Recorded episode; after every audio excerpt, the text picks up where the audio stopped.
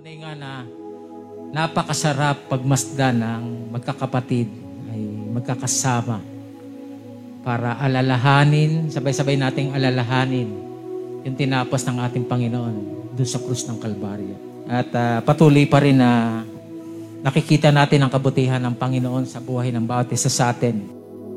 At napakasarap na meron tayong covenant na kagaya nitong communion na pinagkalab sa atin ng Panginoon para panghawakan natin sa gitna na sabing gano'n na nagkakaroon tayo ng kapayapaan sa gitna ng kaguluhan.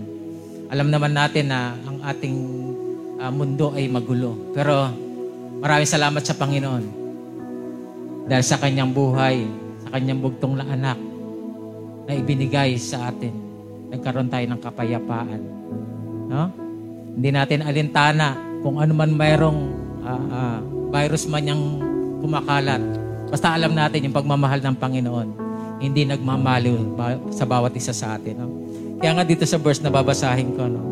sabi sa Matthew chapter 8 verse 3, Then Jesus put out his hand and touched him, saying, I am willing. No? Yung willing, no? Pa papasinin natin, I am willing. Tapos sabi doon, be cleansed. Kasi tungkol to sa may, ano, may ket, yung ba, taong ketongin eh. Be cleansed. Immediately, his leprosy was cleansed. No? Makita natin sa verse na to talagang yung willingness ng Panginoon sa bawat isa sa atin. Minsan nakikita natin na, na, na nagkakaroon ng ng himala, ng kagalingan sa bawat isa, no? At nagkakaroon ng ah, financially, nagkakaroon ng breakthrough. Sabi sabihin natin sa sarili natin, sana kami din, Lord. Sana all. Na wag nakikita natin yung ganun na sitwasyon. Pero, sabi dito sa kaso ng may ketongin na tao, sabi niya, nung nabalitaan niya na nandiyan ang ating Panginoon, alam niya sa sarili niya na kaya siyang pagalingin ng Panginoon. At ang sabi nga niya, Lord, mahawakan mo lang ako, igagaling na ako. Kasi nasa crowd eh. Sabi niya, Lord, pagal- hawakan mo lang ako, gagaling na ako. At ganun nga ginawa ng Panginoon. Nalapitan siya at hinawakan siya at gumaling siya immediately. Yung oras na nagkar- nata- natamo niya ang kagalingan. No? Pero tayo sa ano natin, ano bang pwede namang sa malayo eh, kahit nandun doon, sabi ng Lord, sige magaling ka na. Pwede namang ganun eh. Pero bakit minsan may, may pagkakataon na ah, nilapitan siya ng Panginoon at hinawakan siya, hindi po siya at sinabi, magaling ka na. I am willing and then ano, be healed, sabi ng Panginoon. Kasi may, kung titingnan natin sa Bible, yung ano, yung ah, tawag dito si Torion, meron siyang ah, alipin na may sakit. Ang sabi niya, Lord, may sakit yung ano ko. Sabi ng Panginoon, punta natin. Sabi niya, Lord, wag na. Sabihin mo lang, siya gagaling na. Maraming pagkakataon sa Bible na gano'n. Pero bakit itong ah, may ketongin na ito, nilapitan ng Panginoon?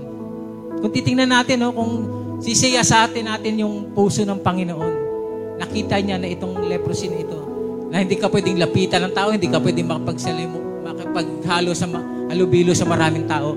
At nawala dito sa leprosy, na, dito sa may ketongin ito, nawala yung pagiging napil niya parang tao siya. Kasi pinandidirihan siya, tinatalikuran siya, hindi siya, walang, walang love, no? Walang love na, na nararamdaman itong tao. Kaya, nakita natin yung pagmamahal ng Panginoon, nilapitan siya. Para saan? Para maramdaman muli na itong may na ito, na siya'y tao. Na siya'y mayroong nagmamahal sa Kanya. Na kahit hindi po pwedeng lapitan, nilapitan siya ng Panginoon para mag, maramdaman niyang kagalingan. Ganon din sa ating mga Kristiyano, no? Minsan, ang alam lang natin, kaya tayong pagalingin ng Panginoon. Pero hindi natin alam yung willingness, yung heart ng Panginoon kung gaano niya tayo kamahal. Na kahit sa e- anong area ng buhay natin, pwede tayong lapitan ng Panginoon. At sabihin niya, anak, magalak ka dahil pinanagumpayan ko na itong mundong ito. At wala nang kahit ano pang circumstances o makakapagsubukan sa buhay natin na pwedeng manaig sa pag-ibig ng ating Panginoon. Kaya nga meron tayong ano eh, communion eh. At hindi lang Sunday, hindi lang ano, linggo-linggo, kundi everyday pwede nating alalahanin na makita natin kung gaano tayo kamahal ng Panginoon. Ibinigay niya yung kanyang bugtong na anak para sa ating lahat. Magkaroon tayo ng kaligtasan Mag, sumagana tayo, hindi lang basta sagana, kundi abundant life. Sobra-sobra pa doon sa inaakala natin. Sa pamamagitan ng covenant natin, na every time we partake the bread, nagsisimbolo ng kanyang katawan, nakita natin, maramdaman dapat natin yung pagmamahal ng Panginoon. Na dahil sa kanyang mga latay, dahil sa kanyang mga sugat, ang ating mga karamdaman ay nagsigaling. Amen? Ganun natin, hindi lang alam natin na tayo paggagalingin ng Panginoon, kundi alam natin na willing ang Panginoon. Open yung heart na na mahalin tayo kung bakit nagkakaroon tayo ng kasaganahan sa bawat isa sa atin. Dahil ang pagmamahal ng Panginoon, dapat natin maramdaman at maintindihan.